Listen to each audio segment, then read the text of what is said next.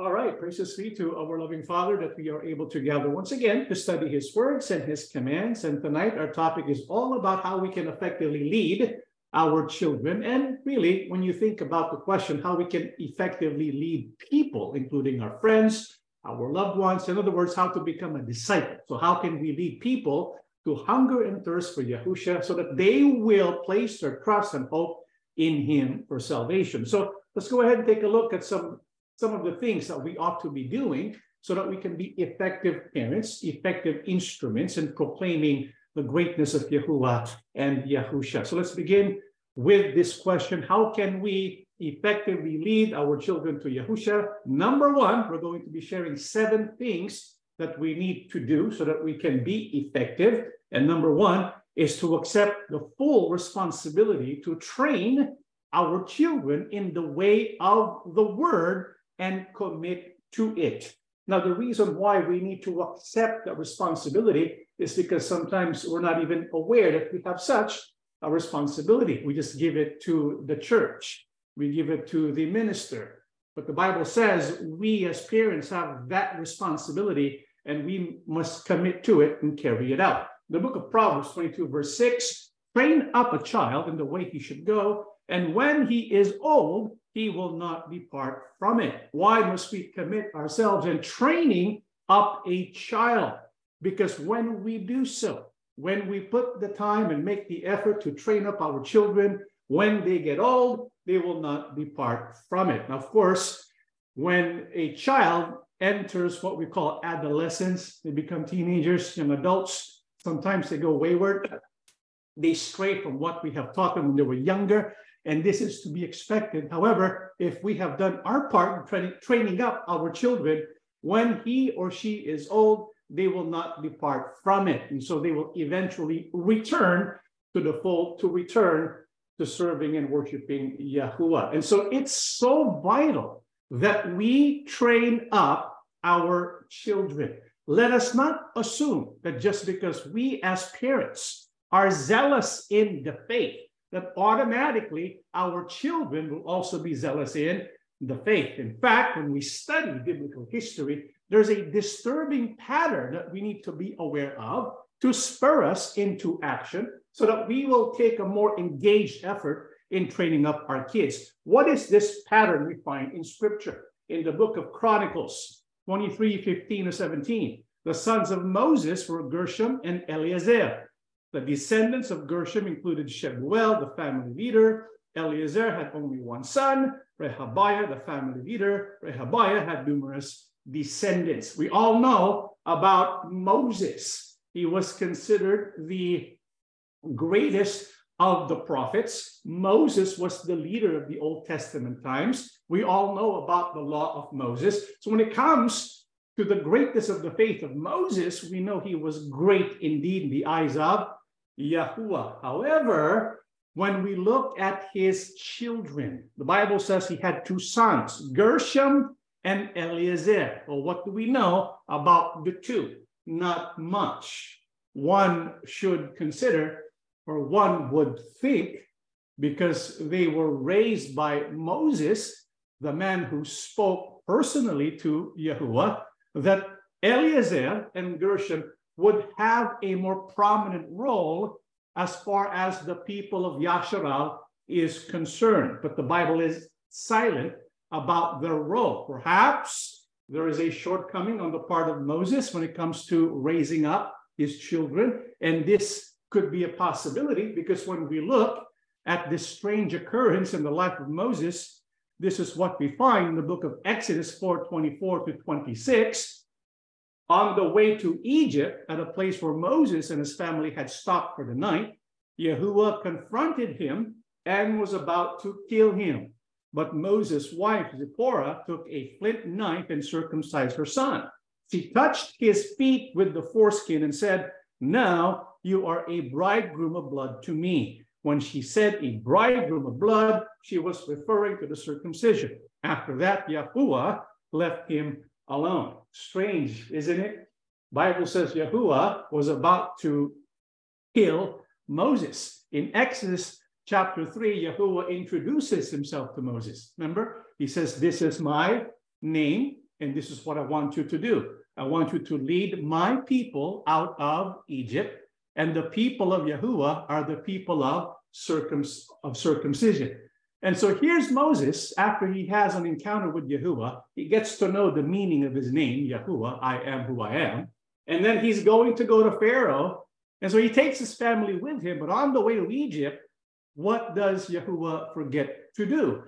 He does not follow the teaching of Yahuwah, and his son was not circumcised. And so this was a shortcoming to the point that Yahuwah was about to kill him. It's a good thing Zipporah took matters into her own hands and circumcised uh, the son. So we need to understand it's not automatic. You could be a great person of God, a man of faith, but you have to put the effort as well in taking care and raising up our children. What else? In the book of Leviticus ten, one to two, Aaron's sons, Nadab and Abihu, put coals of fire in their incense burners and sprinkled incense over them. In this way, they disobeyed Yahuwah by burning before him the wrong kind of fire, different than he had commanded. So fire blazed forth from Yahuwah's presence and burned them up, and they died there before Yahuwah. We know about Aaron, the brother of Moses. He was the high priest, and he was very careful when it comes to the command of Yahuwah. But he had his two sons, who were also priests, Nadab and Abihu. However, they were not so careful. They took for granted the priesthood. They took for granted their faith. And so according to this account, um, they offered a strange fire or a wrong fire. They used their own incense burner instead of the incense burner of the high priest, which was the case. And this was the wrong time to do what they were supposed to do. Now, many scholars believe this incident uh, concerning Nadab and Abihu, they did so because they were drunk.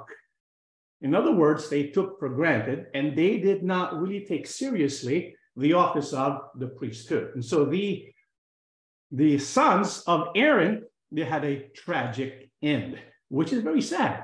And we don't want this to happen to us. But it goes on. In the book of First Samuel, here's another one. Then Elkanah returned home to Ramah without Samuel, and the boy served Yahuwah by assisting Eli, the priest. So Eli was a trusted priest during this time. Now the sons of Eli were scoundrels who had no respect for Yahuwah or for their duties as priests.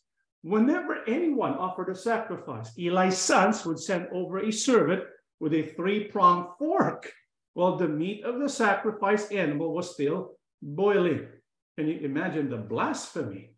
Eli was a respected priest. He had two sons who were also priests.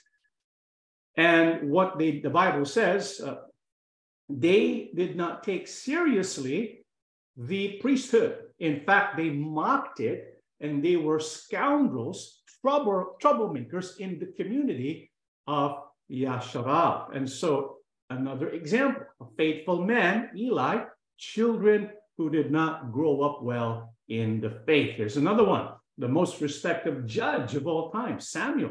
As Samuel grew old, he appointed his sons to be judges of Yasharal. Joel and Abijah, his oldest sons, held court in Beersheba. But they were not like their father, for they were greedy for money. They accepted bribes and perverted justice. You would think that the good qualities, the good character, the faithfulness of Samuel would somehow be transmitted automatically to his kids, like genes. Unfortunately, faithfulness is, are not like genes or D N A that you can pass on automatically, and you don't have to worry about it anymore. It takes effort to be able to transmit the faith. And so sometimes we perhaps take for granted, I am faithful, and because I'm faithful, well, my kids are going to be automatically faithful. That's not the case when we study the history of the people of God. So we have Moses, we have Aaron, right, the high priest, we got the prophet, we got a high priest, we got another priest in Eli, and now we have a judge, a Sam, Samuel, who also became a teacher of prophets. Well, how about a king? I think we all know that the greatest of the kings, according to Yahuwah himself, the man after his own heart, was David. Take a look at what happened to David. Let's read the book of Second Samuel seventeen, eleven to fourteen. I recommend that you mobilize the entire army of Israel, bringing them uh, from as far away as Dan in the north and Beersheba in the south. That way, you will have an army as numerous as the sand on the seashore. And I advise that you personally lead the troops. When we find David, we'll, uh, we'll fall on him like dew that falls on the ground.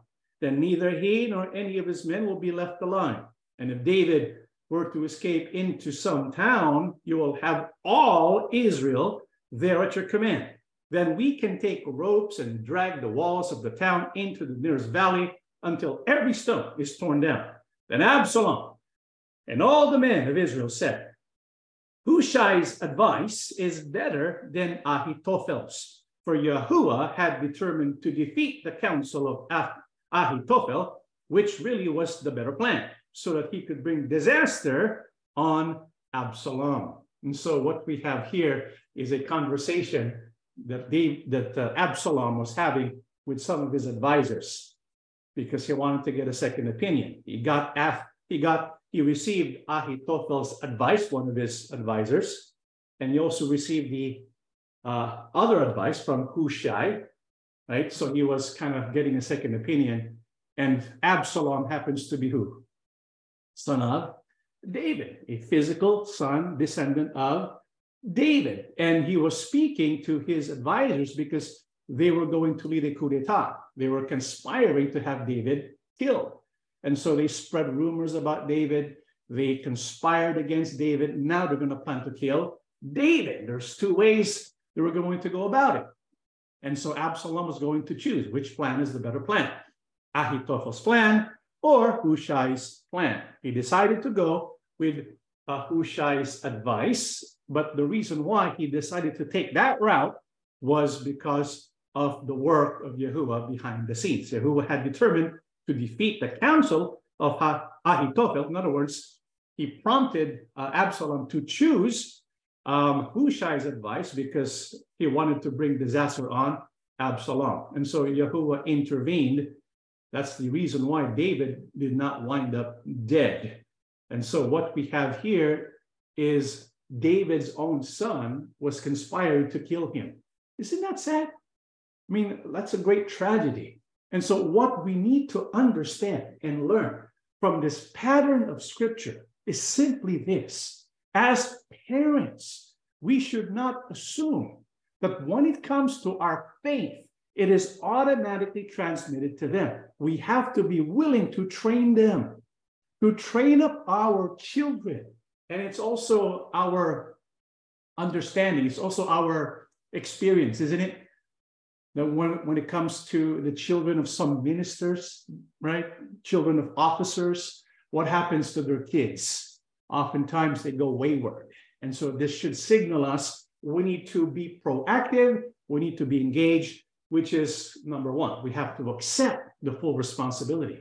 We have to acknowledge that we need to be doing something and that we need to take the time and the effort to train our children in the way of the word and commit to training them. Okay, that's number one. What's step number two? We have to lead by example, because if we're going to teach them the way of the word, but we're not living the way of the word, we're going to sabotage the training process. In fact, it's going to work against us. They're going to spot that we're a phony, that we're a fake, and if that happens, we basically can kiss our faith goodbye. And so we need to lead by example, even when it comes to shepherding the people of God. Apostle Paul advised the shepherds, keep watch over yourselves, because if we're shepherding the flock, but we're not shepherding our own selves, or we're not careful about our condition spiritually, we're going to lead the flock away from the true shepherd. And so the best thing to do, if we are parents, is to become models,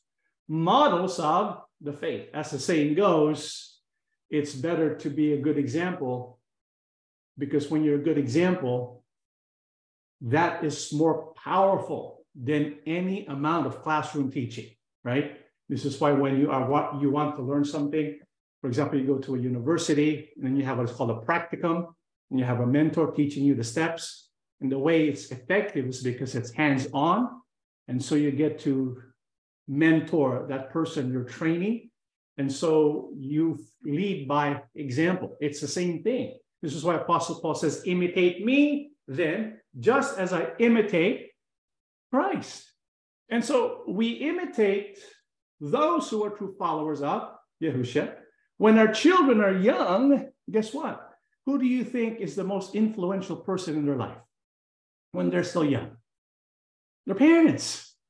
To the eyes, in the eyes of our kids, they idolize the parents. This is why, while they're still young, we need to train them up and teach them about the way of the faith. And so let us follow the good example of Yahusha, because when we follow the good example of Yahusha, our children will follow and imitate what we are doing. And so in what way must we be good examples? The Bible says in Titus, in all things, in all things, Uh, you yourself must be an example of good behavior. Be sincere and serious in your teaching.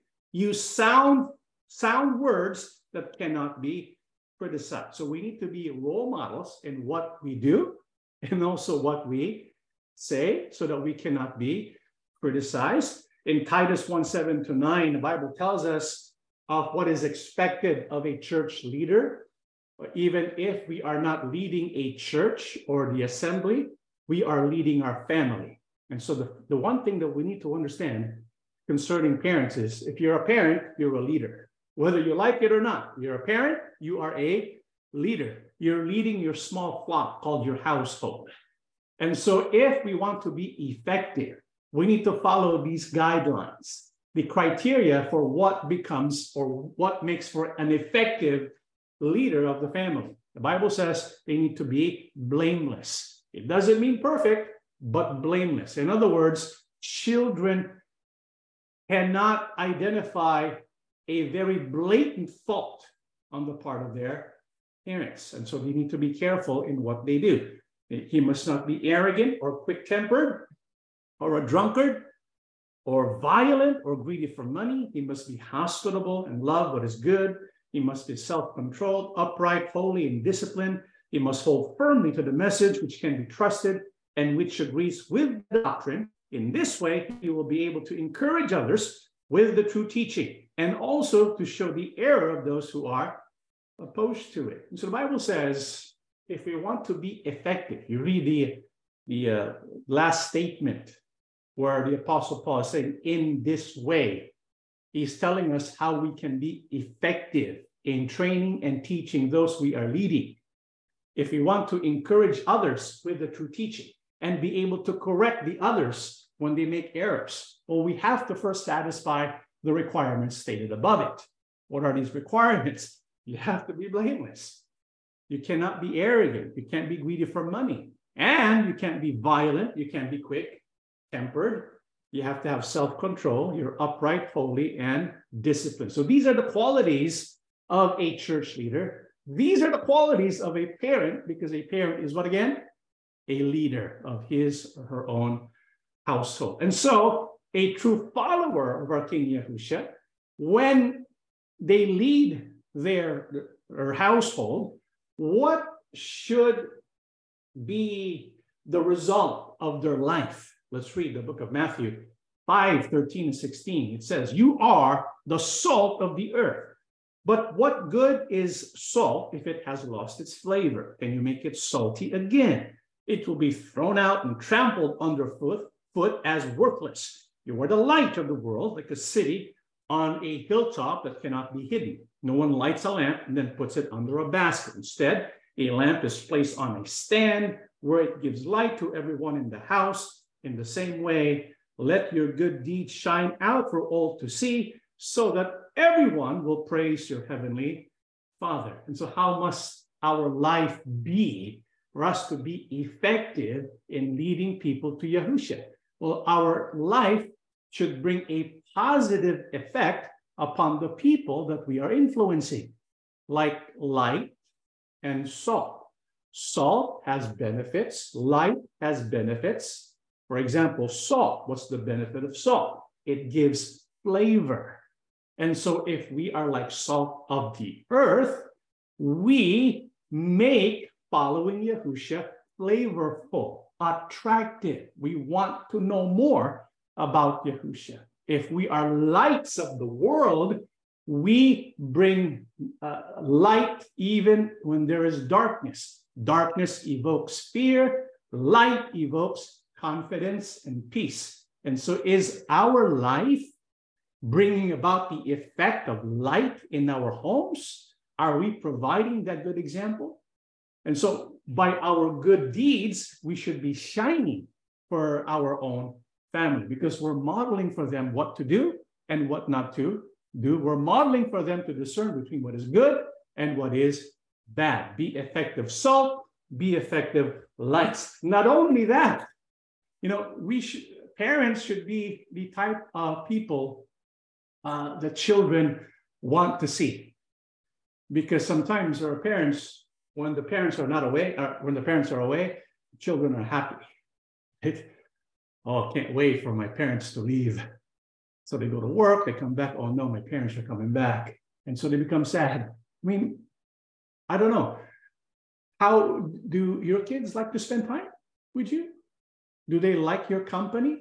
Because if our children do not like our company, I mean, even if they're teenagers, if they don't like our company, that's a, that's a bad sign. But if they miss you, if you're away, that's a good sign, right? And so what could be the thing that is missing that our children really want to experience when they're dealing with their parents? Let's read the book of Second Corinthians two, fourteen and fifteen. But thank God he has made us his captives and continues to lead us along in Christ's triumphal procession. Now he uses us to spread the knowledge of Christ everywhere, like a sweet perfume. Our lives are Christ-like fragrance rising up to God. For us to become the type of people people want to hang around with, our life should exude us like a, uh, the fragrance of Christ, which is a sweet perfume.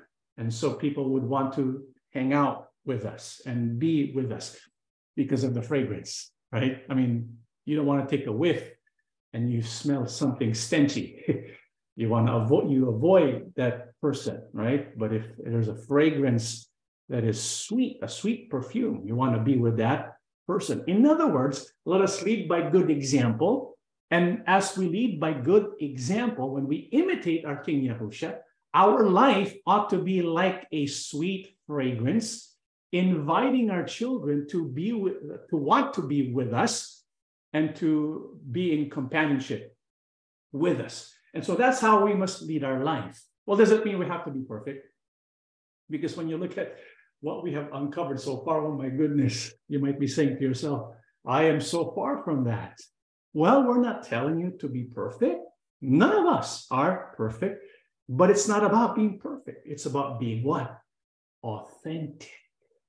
It's about being serious with our faith and at the same time understanding that we are fallen human beings doing our best to want to be like Yahuwah and to want to be like Yahusha. And when we fall, we're honest about it. We're humble about it. And so we confess our faults to one another. That's what it means to be authentic. What's the opposite of being authentic? And this is what our King Yahusha says in Matthew six, one to two. Make certain you do not perform your religious duties in public, so that people will see what you do. If you do these things publicly, you will not have any reward from your Father in heaven. So when you give something to a needy person, do not make a big show of it, as the hypocrites do in the houses of worship and on the streets. They do it so that people will praise them. I assure you, they have already been paid in full. And so what is the opposite of authenticity? It's when they practice religion only to be seen, but not because they really want to please the Father and the Son. This is why they're different. Their persona is different in public and in private. You can see that they have two lives. Who they are on, in public is different from who they are in private. And children can see right through that. They can spot a phony, right? This is why we have to be really, really careful, careful because in our home, we live as we are, right? We don't put on any masks at home. That's what makes the home a home. You can be yourself. The only problem with that is when you are yourself at home and you are different in public, I mean, like radically different, you're showing hypocrisy. So you're proclaiming that you are religious and you have all these offices, you're doing all this work for the religion because all you really want is praise for yourself. The children can see right through that because in the house, they see who you truly are. And when we become phony, right? When we practice hypocrisy and our children see it, do you know what conclusion they're going to make? Our religion's a hoax. Why would they follow that religion if it's a hoax? This is why the worst thing we can do, Brad, the worst thing we can do is hypocrisy, to be hypocrites before our children. We need to practice what we preach. And Apostle Paul adds to that, do you, my friend, pass judgment on others? You have no excuse at all, whoever you are. For when you judge others and then do the same things which they do, you only condemn yourself. Sometimes parents say, do as, what does that say? Do as I say, not what is I, not, not as I do, right? Do whatever you have, do whatever I tell you to because I'm the parent. That's not going to work. It's going to backfire. It's going to backfire. Apostle Paul says you're actually condemning yourself. And so it's so important, so vital that we keep our integrity, meaning who we are on public is the same as we are on in private. We practice our faith. And this includes controlling our own tongue. Do any of you think you are religious? If you do not control your tongue, your religion is worthless and you deceive yourselves. One way you can tell what's really inside a person is what comes out of their mouth. And so if a person is always full of profanity, you know they have something disturbing inside. And so that has to be dealt with. We need to ask the Father Yahuwah, please regenerate my mind, my heart, so I can become authentic, an authentic follower of your Son. And how can we show authenticity? That even though we're not perfect, we're doing our best. And instead of condemning, we're helping each other to grow as followers of Yahusha. In the book of James five sixteen, so then confess your sins to one another and pray for one another so that you will be healed. The prayer of a good person has a powerful effect. And so, brethren, as parents, like I said, we're not perfect. We commit sin. What should we do when we commit sin? When, as parents, if we are guilty of sin, the first thing we need to do is confess our sins to Yahuwah. But you know what? We also need to take another step if we are parents.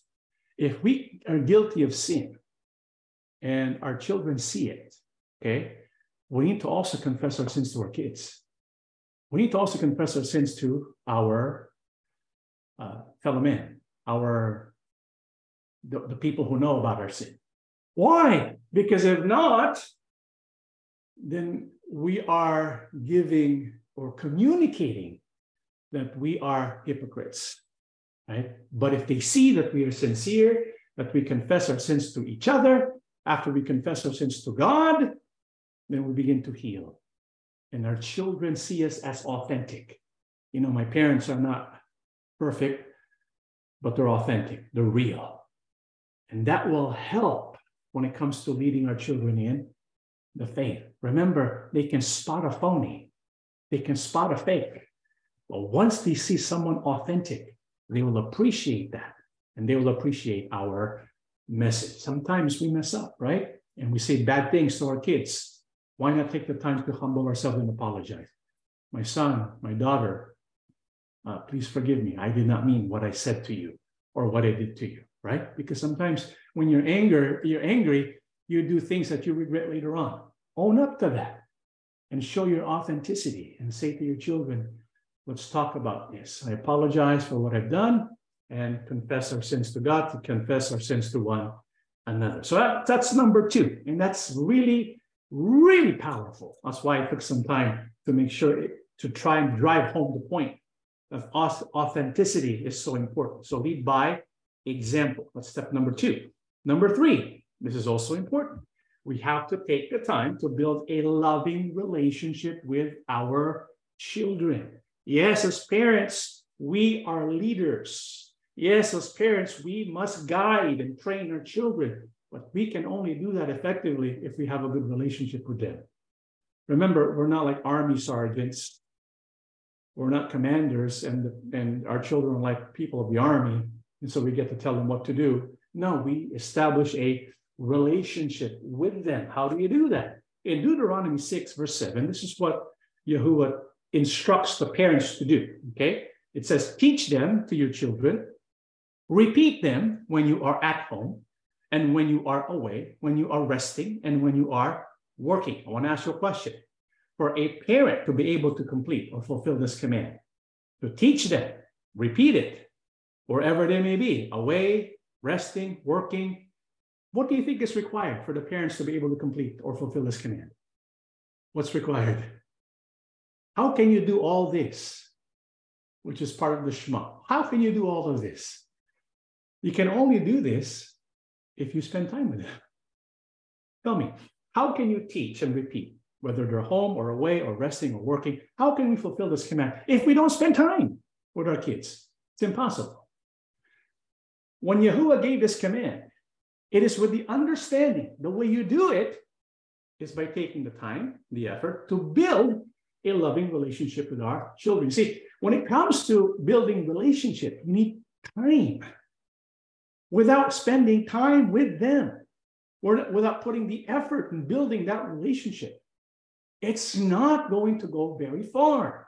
It's not going to be a foundation. So we need to bring a strong foundation by taking the time, making the effort to speak to our kids, right? You know, about one hundred years ago, the average parent spent fifty-four percent of his waking hours with his kids.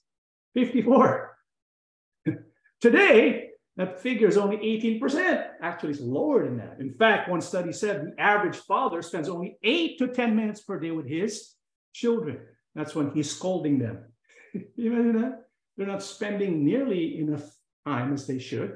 And the time they spend with their kids oftentimes is because they're getting reprimanded, they're getting scolded, uh, the father's angry. If that's the case, you cannot have a relationship. It's not a loving relationship. And so we need to put in the time. Now one might say, well, it's all about quality time, right? It's true. We need to have quality time with our kids. But the truth of the matter is you cannot have quality time without sufficient quantity. And so we need to spend time with our children and to make sure the time we spend with them is quality time. Let us make sure that we are strategic, that when we plan spending to spend time with them, that we have a plan. When we spend time with our children, let us make sure that more often than not, I'm not saying all the time, but more often than not, it should be positive. Like what the Bible says, how we laugh, how we sang for joy. Then the other nation said about us, Yahuwah did great things for them. I mean, life is short, brethren. You're not going to have your kids forever under your roof. While you have them, why not plan to do fun things together, right? Plan to enjoy each other. Plan to laugh together. Because when a family laughs together, what do you think happens? When the family laughs together, it, you, you, you develop those strong bonds and you establish a relationship with them. And so strategically plan to spend more time doing positive things than negative things. As much as possible, we need to remove the negative things. But we know, of course, we cannot control events and circumstances. There will be times when there's some negativity, because after all, we have to discipline if needed. We have to rebuke if needed. But for the most part, let's kind of engineer opportunities so that we can have laughter and joy when we're with our children. Because what happens is they begin to associate joy and positive, positive emotion with the parents. And so that would naturally cause them to be inclined to spend more time with you, and which is what we want, right? But it's not just having um, positive time together. When it comes to building a loving relationship with our children, we also need to consider one very important factor. What is that? In Philippians chapter two, two to four, then make me truly happy by agreeing wholeheartedly with each other, loving one another, and working together with one mind and purpose. Don't be selfish. Don't try to impress others. Be humble, thinking of others as better than yourselves. Don't look out only for your own interests, but take an interest in others too. Remember, we want to build a loving relationship. How do you build a loving relationship? Number one, take some time, right? Number two, make the effort. And number three, we have to spend time, make the effort to love our children. And when it comes to loving our children, it's not about selfishness, but about selflessness. What does that imply? It means when we think of our children, we think not of our own interests, but their interests. In other words, if we want to build a loving relationship, we need to do our best to understand our children, because they have a different personality from you. My son, my daughter, they will have likes and dislikes that are different from mine. And so if you want to build a loving relationship, well, I think it begins with understanding who they are as a person, what they like, what they don't like, and also understanding what is called their love language. A number of years ago, there was a book that was published. It was called The Five Languages of Love, written by Gary Chapman. And in this book, he teaches about the five ways that people receive love and that people have preferences for how they are to be loved. This is why per if you really want to show the person that you love the person, you have to ask the person, well, what is your love language? How do you want to be loved? What, what do I need to do to tell you and communicate to you I love you? Because people are different. They have different love languages. And this is what Gary Chapman talks about. He talks about five love languages. And here, and I recommend, by the way, reading that book and also going to his website, five love languages dot com. And so what are the five love languages? The premise of the Five Love Languages book is quite simple. Different people with different personalities give and receive love in different ways. By learning to recognize these preferences in yourself and in your loved ones, you can learn to identify the root of your conflicts, connect more profoundly, and truly begin to grow closer. And so we need to identify, well, what's my child's love language? What is his preference? How can I do things that express and connect with him, telling him, informing him, informing her that I do love him? Well, what are the five love languages?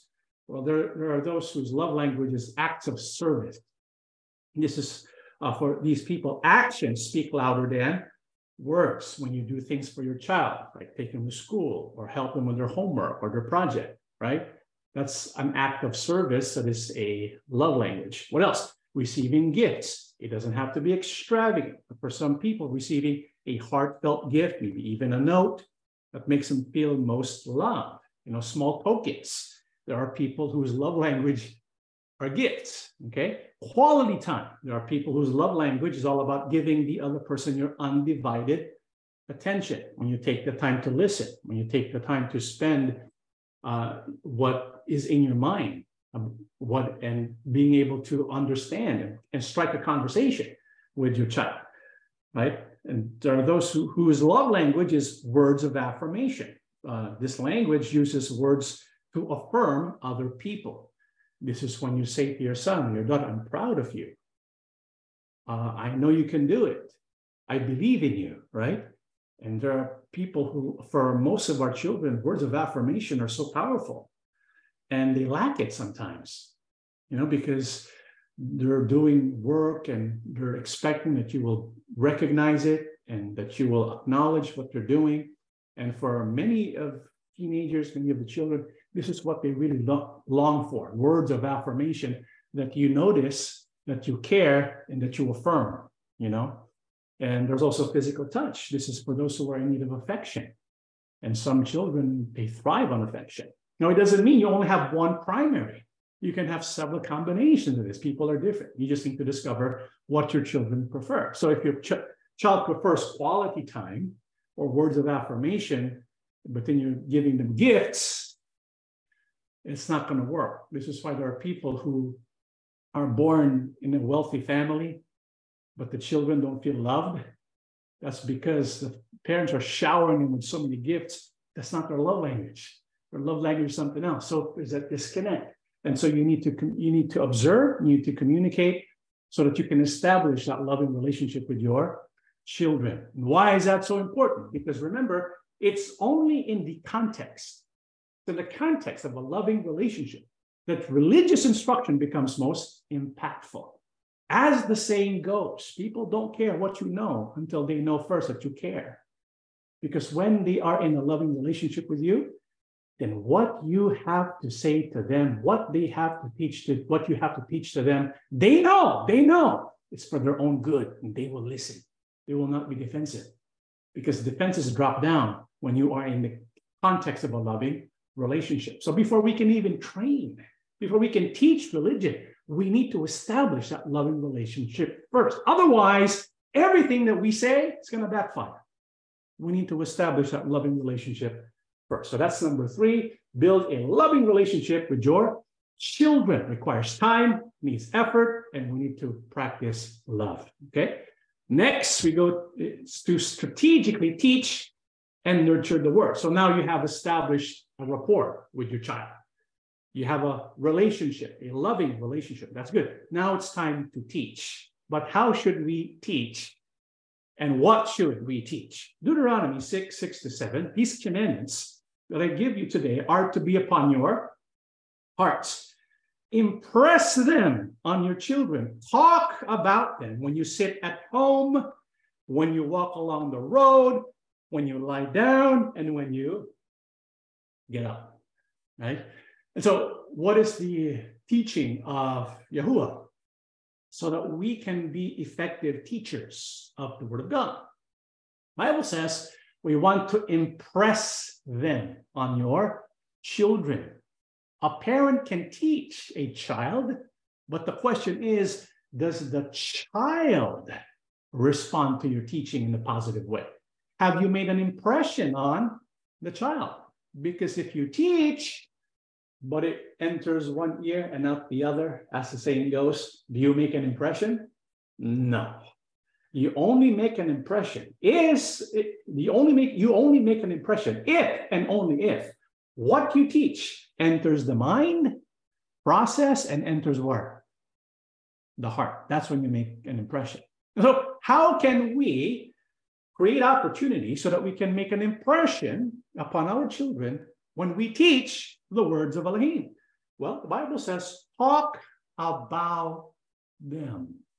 What do you mean? Talk about them. When you sit, when you walk, when you lie down, when you get up. When you think about those opportunities, these are examples of what is called informal instruction, right?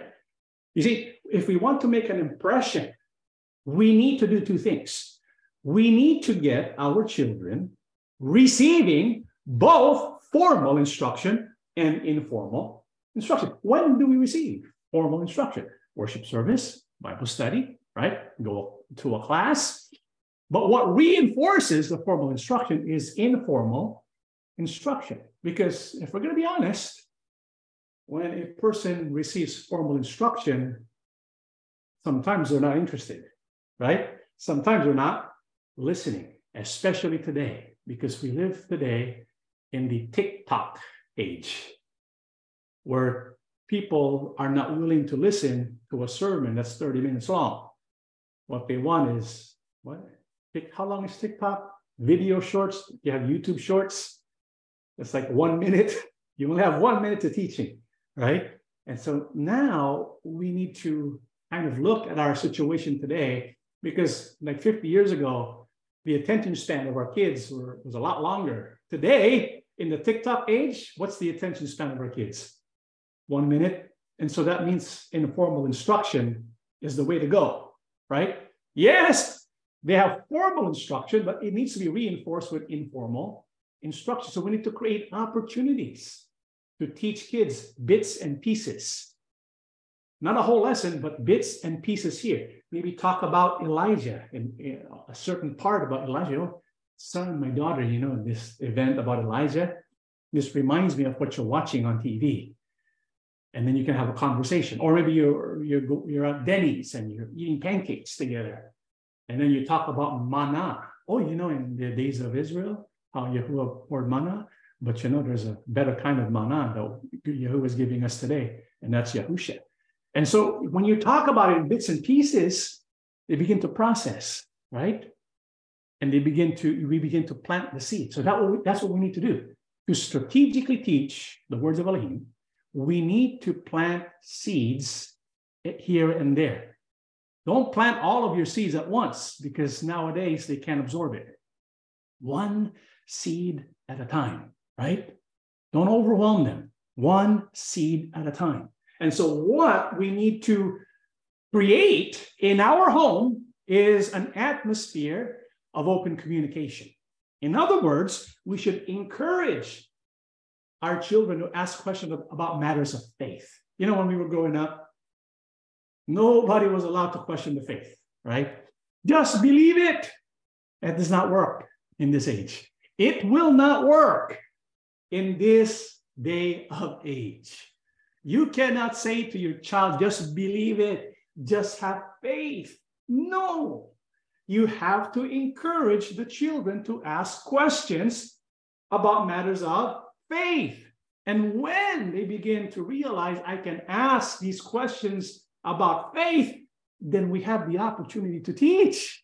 We have an opportunity to plant. We have an opportunity to make an impression, right? An impression upon our children. So encourage them, because if we're not going to encourage them to ask questions, if we're going to be angry with them for asking questions, guess what's going to happen? They're going to have doubts. And these doubts that are never addressed, eventually it will cause them to leave the faith. And so give, create the environment where children are inspired to ask questions about the faith. Now, we as parents, we need to be ready to give the answer, right? And so uh, Apostle Peter says, uh, but have reverence for Christ in your hearts and honor him as Lord. Be ready at all times to answer anyone who asks you to explain the hope you have in you, but do it with gentleness and respect. Keep your consciences clear so that when you are insulted, those who speak evil of your good, care, your good conduct as followers of Christ will be ashamed of what they say. So the Bible tells us, we have to be knowledgeable of Scripture. We need to grow in knowledge to be able to explain our hope and our faith. Because if we can't explain our faith and our hope, how can we transmit that faith and our hope to our kids? Do you get it? We need to have an understanding of our faith.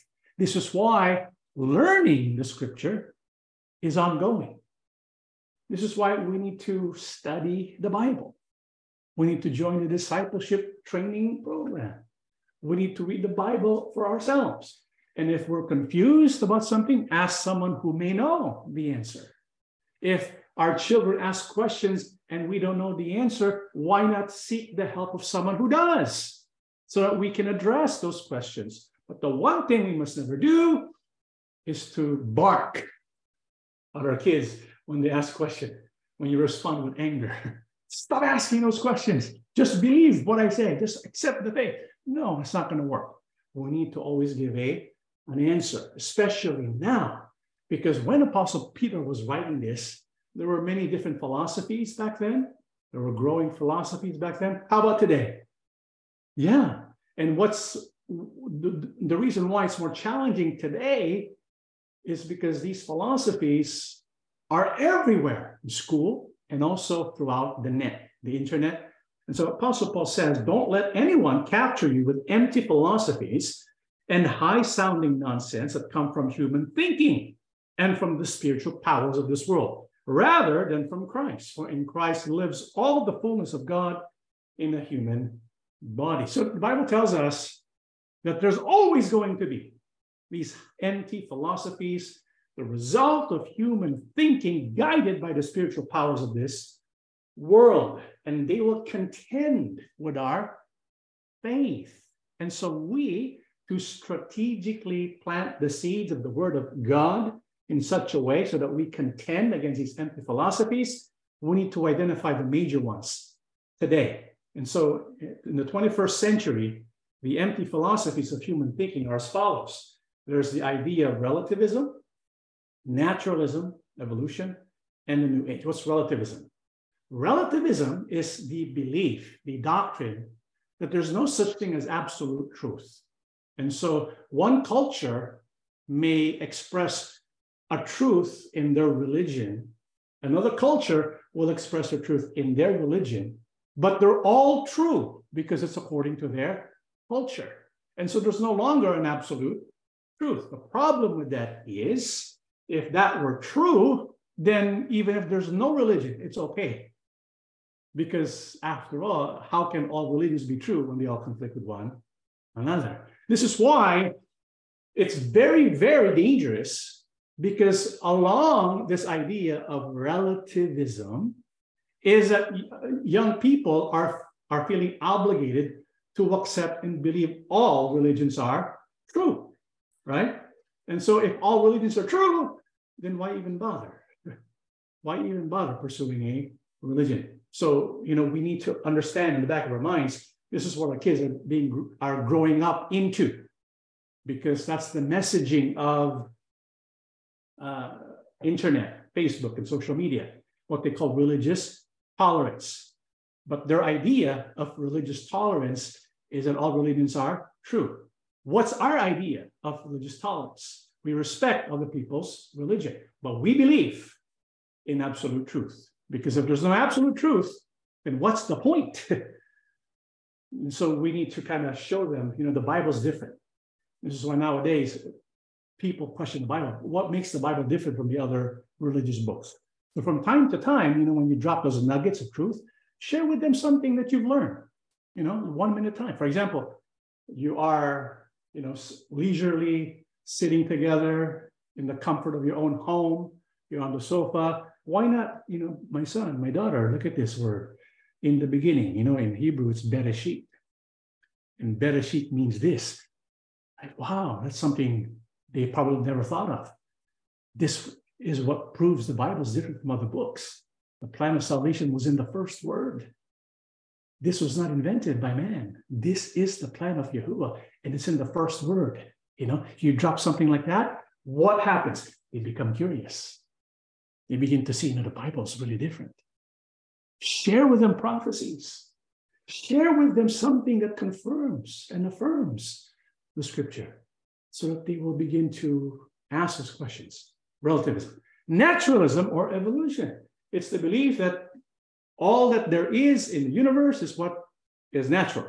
There's no such thing as supernatural. This is why God did not create us.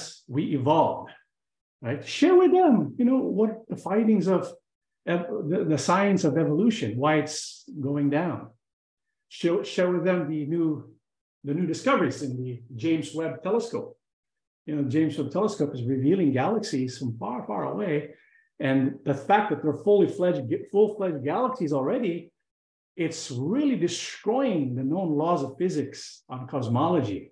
And it's proving more and more that Yahuwah created the universe in, with, you know, with the semblance of age. And so it's interesting.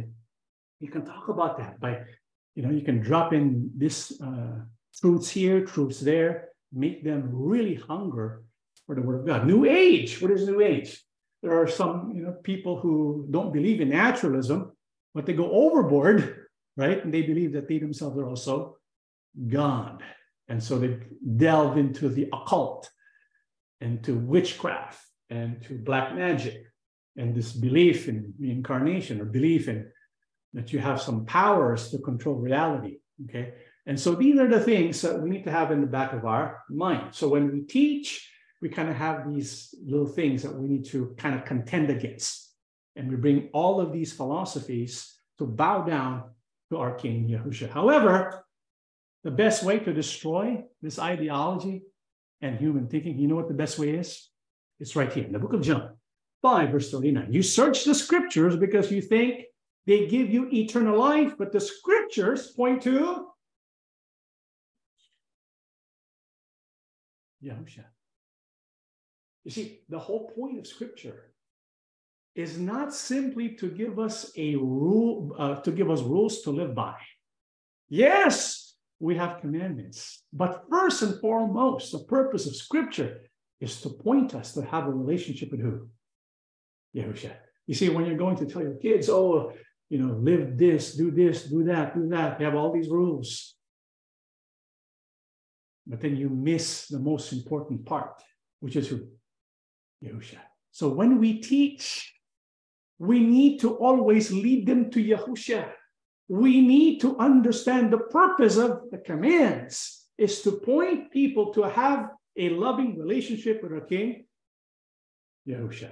Because if they miss the relationship, they're going to fade away. Because relationship with Yahusha is what keeps you going. That's what keeps you going, to be able to continue to obey the commandments. That's why Yahusha says, the scripture point to me. They're searching the scripture, good, but always remember, they point to me. So if we search the scripture, become knowledgeable of scripture, but we don't have a relationship with Yahusha, then whatever we know, the prophecies we know, the Hebrew we know, that amounts to nothing. It should take us to Yahusha. And so we need to grow, right? We need to grow more and more in love with Yahusha. That's why Apostle Paul says we no longer become immature children. We won't be tossed and blown about by every wind of new teaching. Why? Because they have, they have now a relationship with Yahusha, a loving relationship with him. That's what it means to become mature. Because when you have a loving relationship with Yahusha, you become more and more like him. That's what relationships do. You become more and more like the person you relate with. And when you become more and more like Yahusha, you no longer are immature like children who believe every wind of new teaching. You're deeply rooted in Yahusha. And so that's how we keep our children engaged.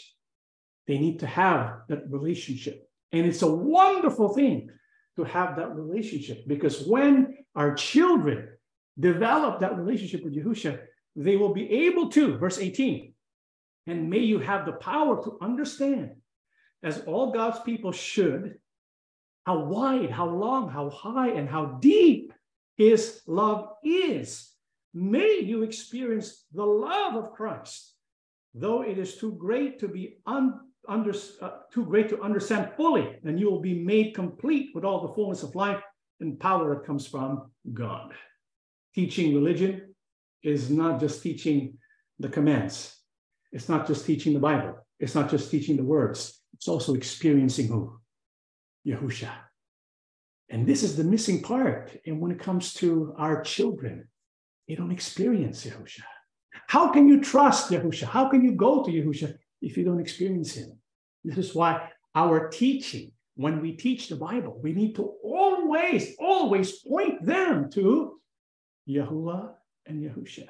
Because when that happens, when you begin to trust Yahusha, Yahusha lives in their heart. They experience that love. That love is what's going to keep them strong in the faith. But also, should we strategically teach our children? In Colossians three, one to four, you have been raised to life with Christ, so set your hearts on the things that are in heaven, where Christ sits on his throne at the right, right-hand side of God. Keep your minds fixed on things there, not on things here on earth, for you have died, and your life is hidden with Christ in God. Your real life is Christ, and when he appears, then you too will appear with him and share his glory. You know, when we're teaching our children, informally, we need to talk about, you know, heaven, what it's like to be in heaven, what it's like to be in the holy city, what could it, what it could be like to have a different body, what it's like to be in the millennial kingdom. I mean, do we talk about these things to our kids? Because if we will always remind them, you know what, son, daughter, our life is not just for this earth.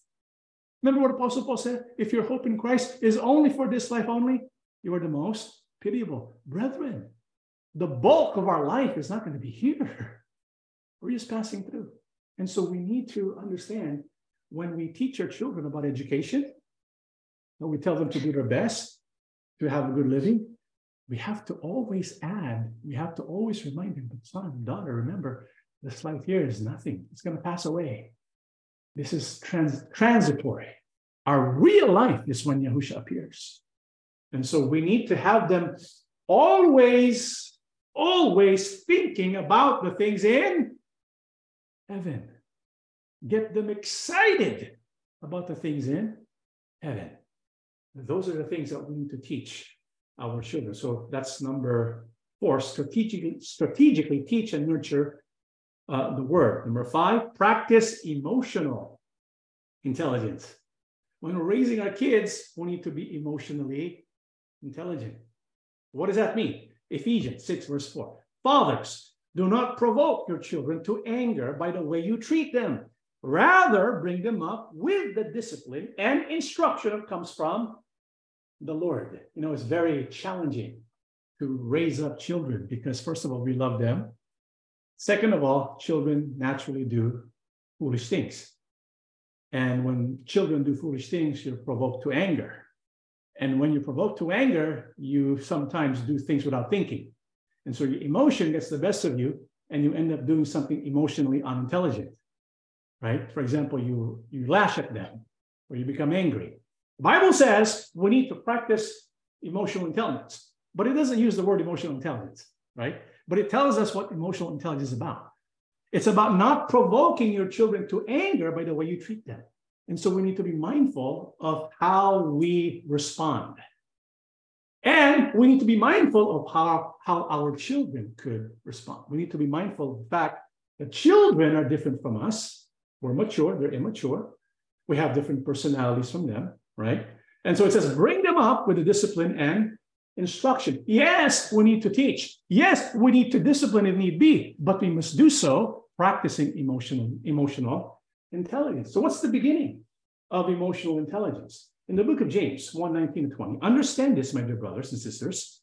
You must all be quick to listen, slow to speak, and slow to get angry. Human anger does not produce the righteousness God desires. If we can highlight just one emotion that is responsible for destroying so many households, it's the emotion of what? Anger. We need to be mindful of our anger, because when you're angry, you can end up destroying your whole family. Because if you're angry, you say things and do things that you're going to regret. This is why we need to control our anger. How can we control our anger? Ask the help of Yahuwah. Ask the help of Yahusha, that we be self-controlled. And so for us to overcome our anger, we need to be quick to listen and slow to speak. Take the time to listen to what the other person is saying. That's a big part of emotional intelligence. Knowing, uh, listening for cues, because sometimes what our children is telling us or not telling us communicates something in between the words. And so we try to decipher that, their facial expression, tone of their voice, their gestures, their posture, it all communicates something. And so we need to learn that, okay? So we need to practice emotional intelligence. There's this article I want you to look at. It's uh, written by Kathy and Ross Petras, contributors. These, there are thirteen phrases that we use. And when we use these thirteen phrases, it's a sign of using higher emotional intelligence. This is from C N B C dot com, okay? Maybe this was recently written. And these are, I want to kind of introduce you to thirteen phrases of emotional intelligence. Number one, for example, could you tell me more about that? You're having a conversation with your kids. People who lack self-awareness only care about their own thoughts and opinions. But emotionally intelligent people are interested in how others feel and what they have to say. That's so important when it comes to relating with teenagers. Communicate in a way that encourages people to talk about their feelings and experiences and use their responses as a learning opportunity. So you want them to express their emotions. You want them to express their feelings, okay? Number two, I hear you. So by telling someone that you understand them, you set up a cooperative environment perfect for team building. Other similar phrases like, I see what you mean, And I get what you're driving at. It signals that you're truly listening and opens up the lines of communication. Another one, I understand what you're saying, but, you know, this phrase highlights another important aspect of emotional intelligence, the ability to act diplomatically when dealing with difficult people and situations. If you disagree with someone, and this is going to happen a lot, express it in a tactful, non-confrontational way. The goal, remember, is to make it easier to arrive at a mutually agreeable solution. Okay, so those are three phrases. Okay, what else? Number four, how do you feel about that? To make people feel acknowledged and respected, pay attention and take time to understand and empathize with them. As you listen, make an effort to put yourself in their shoes in a meaningful way. Number five, I'm not sure what's wrong. Could you explain the problem? With this phrase, you know that someone is having an issue, and instead of reacting negatively, which is a common human response, you actually invite them to share their thoughts. And as they do so, it gives us the opportunity to understand where they're coming from. Similar alternatives is, are, can you clarify that for me? Or, what I'm hearing from you is that blank. Is that right? So you're clarifying what they're thinking and what they're saying. Because a lot of times when we have these disagreements and arguments, we don't really understand where they're coming from, right? So try to understand that. Number six, what do you mean? When you ask someone for clarification, you're asking them to say something in a different way or provide more information so that you understand them better. This is different from asking a person to repeat something. So when you ask, what do you mean? It gives the opportunity for the person to process and to listen to himself or herself thinking and saying. And so when they begin to process what they're thinking, maybe, who knows, they might understand, okay, maybe there's a, a glitch in my thinking. Maybe there's something that I'm not getting right. And so maybe it leads to a change in their thinking, okay? Number seven, great job. Showing appreciation goes a long way.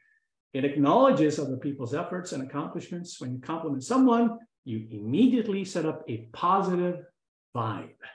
Saying, I appreciate you makes others appreciate you more, especially when there's conflict. Try to look for something to praise. Try to look for something positive. Because if there's a, an argument and then it's all negatives, right? So it, it cre- creates a negative spiral. And so the negativity, the negativity feeds off of itself. It creates a negative spiral. So the pattern get, keeps getting worse and worse. But if you take the time and destroy that cycle of negativity by finding something positive, it could create an upward spiral. Okay, so look for something to appreciate. Uh, number eight, you have both good points. Let's see how we can work uh, together. So this phrase can help you diplomatically work through trouble spots by acknowledging different points of views. Uh, once you've encouraged everyone uh, to share their concerns, you can more easily solve a potential problem. Studies have shown the ability, the ability to resolve conflicts is a trademark of emotional intelligence. So we need to understand there's always different perspectives, always options. There are always options, different ways of seeing things. Number nine, I love your input on this. This phrase and similar ones like, can I get some advice from you? Or do you mind if I ask uh, for some in input? Are golden. You're allowing someone else to feel proud of themselves, which makes them think very positively about you. Okay, number ten, this, this situation makes me worried or confused or upset. And there's a problem. Emotionally intelligent people don't focus on the person who created it, but on the overall situation. This way, you're not blaming someone or putting them on the defensive side. Instead, you're explaining how you feel about what happened, which helps you avoid sounding passive-aggressive or antagonistic. And so what you don't want to happen is for the person to be defensive, because if a person is defensive, he stops listening, and your conversation will have no purpose. Okay. Uh, number eleven, I feel this way about. So when you're emotionally intelligent, you connect with your emotions as they happen in the moment. This type of self-awareness allows you to be to better share your emotions and impressions with other people, which make which both makes them feel closer to you and encourages them to do the same. Number twelve, I'm sorry. Having a healthy dose of humility is a common is common among people with high emotional intelligence. Don't be afraid to say I'm sorry. When you make a mistake, admit it, genuinely apologize to whomever deserves it. And lastly, number thirteen, thank you, right? Uh, don't forget those magic words you were taught when you were a kid. Please, thank you, you're welcome, are always appreciated. Common courtesy is sadly not that common these days, according to studies. Being polite isn't only a mark of high emotional intelligence, it's also a way of showing respect for others, which makes them regard you more highly. And so when we're dealing with our kids, we also need to show them respect that they're human beings. Yes, the dynamic of the relationship is uh, children respect parents as parents, but we also need to acknowledge that they're children who have their own challenges, who have their own points of view, right? And so we need to understand their perspective as well, respect them enough to listen to them, respect them enough to understand what they're feeling, what their, what their emotions are telling them. That way you connect. And that connection is what leads to dramatic influence in the lives of our children. So practice emotional intelligence. That's number five. Number six, modeling trust in difficult times. As parents, if we want our children to be led to Yahuwah and to Yahusha, we need to always remind them of the works of our Father. In Psalm seventy-eight, we will not keep them from our children. We will tell the next generation about Yahuwah's power and his great deeds and the wonderful things he has done, so that the next generation might learn them and in turn should tell their children. In this way, they also will put their trust in God and not forget what he has done, but always obey his commands. While you have the opportunity, brethren, we have to help our children develop and build trust in Yahuwah, because it's one thing to believe in the Bible. It's another thing altogether to trust in Yahuwah, who had the Bible written. So we want them to trust. Yes, we, you know, we want them to love Yahuwah. We also want them to trust Yahuwah. And how do you teach trust? Very hard to teach trust, because you can only learn trust when you go through a difficult time. However, you can prepare your children to go through a difficult time by reminding them of what Yahuwah has done in the past. So let them know about what Yahuwah has done in your life. Have you ever taken a time to share, you know, like what happened when they were younger, in times of a crisis, what happened, how Yahuwah helped in the past? You need to remind them all the time. You know, when you were this age, you became sick and Yahuwah helped us. You know, when in two thousand sixteen this happened to our family, we were exiled, we were removed or something, and Yahuwah blessed us and gave us this. And so when children have this collection of experiences of what Yahuwah had done for us, for them in the past, they become the building blocks by which trust can develop when it's our turn, when it's their turn to go through the fire. Because you only really learn trust when you go through the fire. Trust is learned not in the classroom. It's in the crucible of hardship and pain that trust is learned. And so we need to prepare them by allowing them to remember, I need to hold on to the promises of Yahuwah. Yahuwah has helped us, has helped me before, he will help me again, okay? And this is why Yahuwah permits us to go through difficult times, just like uh, the brethren during the time of Apostle Paul. We think you ought to know, dear brothers and sisters, about the trouble we went through in the province of Asia. We were crushed and overwhelmed beyond our ability to endure, and we thought we need, we would never live through it. In fact, we expected to die. But as a result, we stopped relying on ourselves and learn to rely on God, who raises the dead. And he did rescue us from mortal danger, and he will rescue us again. We have placed our confidence in him, and he will continue to rescue us brethren, whether we like it or not, we're going to face challenges up ahead, right?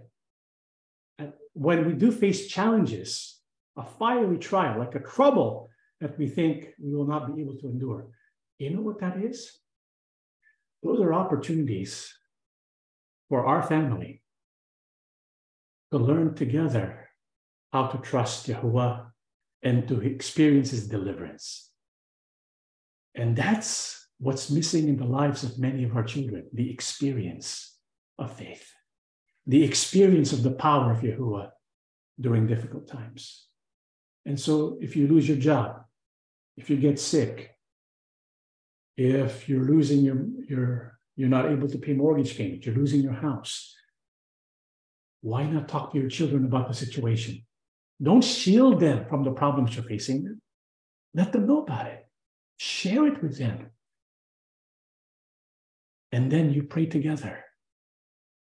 Together, you remind them, Yahuwah is faithful. He will not abandon us. He will be with us. And then you pray together. And then Yahuwah delivers. Do you know what you just created? An experience of trust, an experience of faith. That's what we need. And so whenever there's times of crisis in life, use that as an opportunity so that our children can all the more learn what it means to trust in the power of Yahuwah. And it's often in times of weaknesses that we learn that. This is why Apostle Paul was denied healing when he asked for it. Three times I prayed to the Lord about this and asked him to take it away. But his answer was, my grace is all you need, for my power is greatest when you are weak. I am most happy then to be proud of my weaknesses in order to feel the protection of Christ's power over me. I'm content with weaknesses, insults, hardships, persecutions, and difficulties for Christ's sake. But when I am weak, then I am strong. Brethren, our children are going to go through tests. They're going to go through difficult times. But remind them, that only creates more room for them to feel the power of Christ in them. Teach them to find that power so that they begin to realize and say to themselves, when I am weak, then I am strong. If we can model that for them, if we can teach that to them, when they grow up, it's never going to leave them. It's going to be a part of who they are. And so while we have the opportunity, let us model trust in difficult times. And lastly, brethren, if we want to raise our children to be faithful and loyal to Yahuwah and to Yahusha, we need to trust in the continuing work of Yahuwah and Yahusha. Yes, we have our part, but the part that matters most is who? Yahuwah. Do you think Yahuwah wants our children to be saved? Yeah, he wants all people to be saved, especially the children of his children. He wants our children to grow up in the faith. That's why he's on our side. He wants to provide that. And so what must we do? We need to trust. We need to trust. When it comes to trusting Yahuwah, we need to be patient with his timing, right? This is why we need to do our part. We need to do what is within our control. What is out of our control, we need to let Yahuwah do that. What is in our control? Well, basically, the one who sows and the one who waters really do not matter. It is God who matters because he makes the plant grow. Did we do our part? Did we plant the seeds? Did we nurture our children? We need to do both. We teach, we create a loving environment. We set up a loving relationship with our kids, right? We nurture their hearts. We keep planting the seed. When you have that together, you have to let Yahuwah do the rest. You have to trust him, brethren. It's not what we do that matters. It's what Yahuwah does that matters. He's the one who will make the plant grow. He's the one who will make our children grow. And why will he cause our children to grow? Why can we trust Yahuwah for that? The book of Psalms, a beautiful passage. Unless Yahuwah builds a house, the work of the builders is wasted. Unless Yahuwah protects a city, guarding it with sentries will do no good. It is useless for you to work so hard from early morning until late at night, anxiously working for food to eat, for God gives rest to his loved ones. Children are a gift from Yahuwah. They are a reward from him. See, children is a heritage, a gift from Yahuwah to us. We do our part. However, we must rely not on what we do, but on what Yahuwah does. If we will build a household, if we will build and protect our children, if Yahuwah does not build it, the work of the builders is wasted. If we will protect our children, but Yahuwah doesn't protect it, our protection will be no good. And so we need to always ask Yahuwah for help. We need to ask him, let us build this family together. Trust in Yahuwah. Pray to Yahuwah every day. Pray about your kids. Pray with your kids. And when we pray to Yahuwah, what should we ask from our loving Father? Let's read what it says in the book of Exodus thirty-four, five to seven. Then Yahuwah came down in a cloud and stood there with him. And he called out his name, Yahuwah. Yahuwah passed in front of Moses, calling out, Yahuwah, Yahuwah, the God of compassion and mercy. I am slow to anger and filled with unfading love and faithfulness. I lavish unfailing love to a thousand generations. Brethren, when we pray about our children, when we pray to Yahuwah, let us ask Yahuwah to remember that he is the God of compassion and mercy. Yahuwah, when he had this theophany experience for Moses, said to called out his own name, Yahuwah, Yahuwah, because he was expressing that that name exudes compassion and mercy, and something that we need to remember, unfailing love. Call upon Yahuwah, rely and trust in the unfailing love of Father. We've done our part, we planted the seed, we nurtured the love, let Yahuwah do the rest, because he will not fail us. The Bible says he will lavish unfailing love to a thousand generations. That includes our children. Yes, when we read scripture, there's this pattern of the children kind of falling away. But brethren, if we will ask Yahuwah to bless our children, if we will do our part, Yahuwah will cause that to work together for good.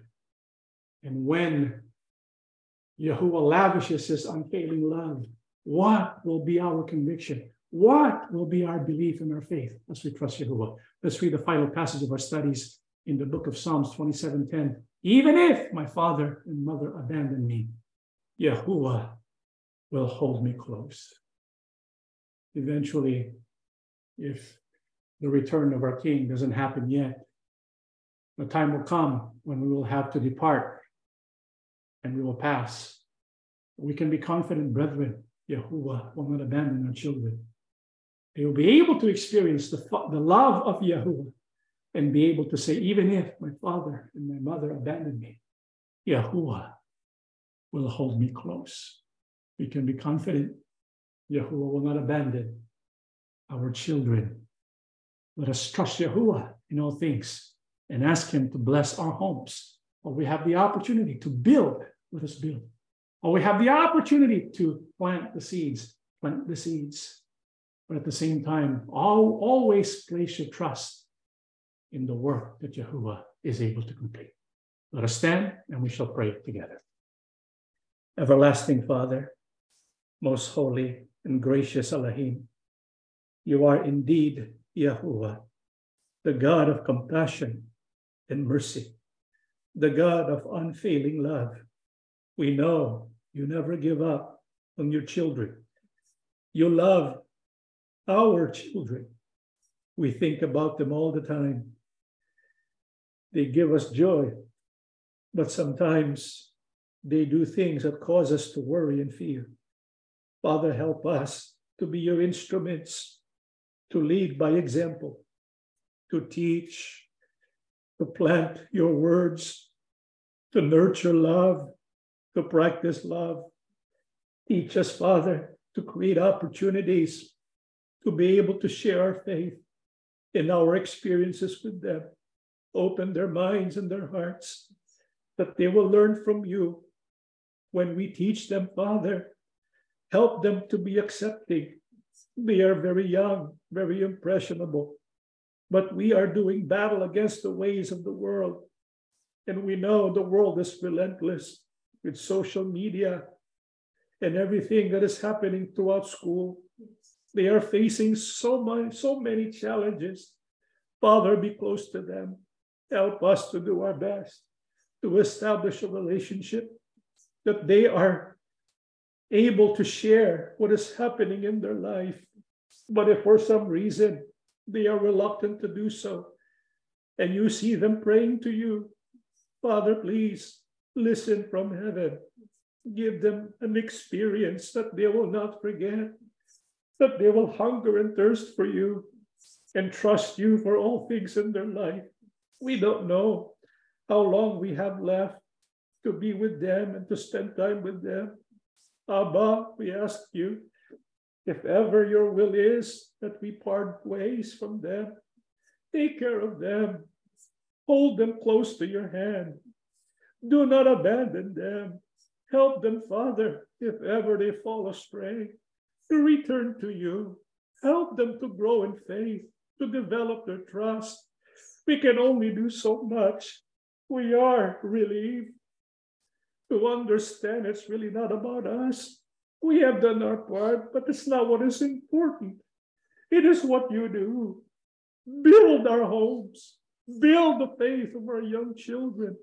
Help them to grow up faithful to you and to always remember you in their life. Keep them from harm and danger. Help them, Father, to be successful, but more than anything, to be godly, to be faithful, to be loyal to you, to love you more than anyone and anything. Our King, Yahusha, we want to be like you. May you please bless our children. Be close to them. May you please communicate to their hearts. Help them to experience the depth, the height, the width, the length of your great love, that as they experience you, they will love you more and more and trust you more and more. Defend and protect them from wickedness and the adversary, because we know the adversary will do its best to try and devour our children. You are the good shepherd. Protect and preserve them. Heal them of all sicknesses. Bless them with wisdom that comes from you. Father, we believe you have listened to our prayers. You have blessed the parents who were here. Bless us with health and strength and wisdom to be able to teach. We ask everything, loving Abba, in the name of our Lord and Savior, Yahushua HaMashiach. Amen.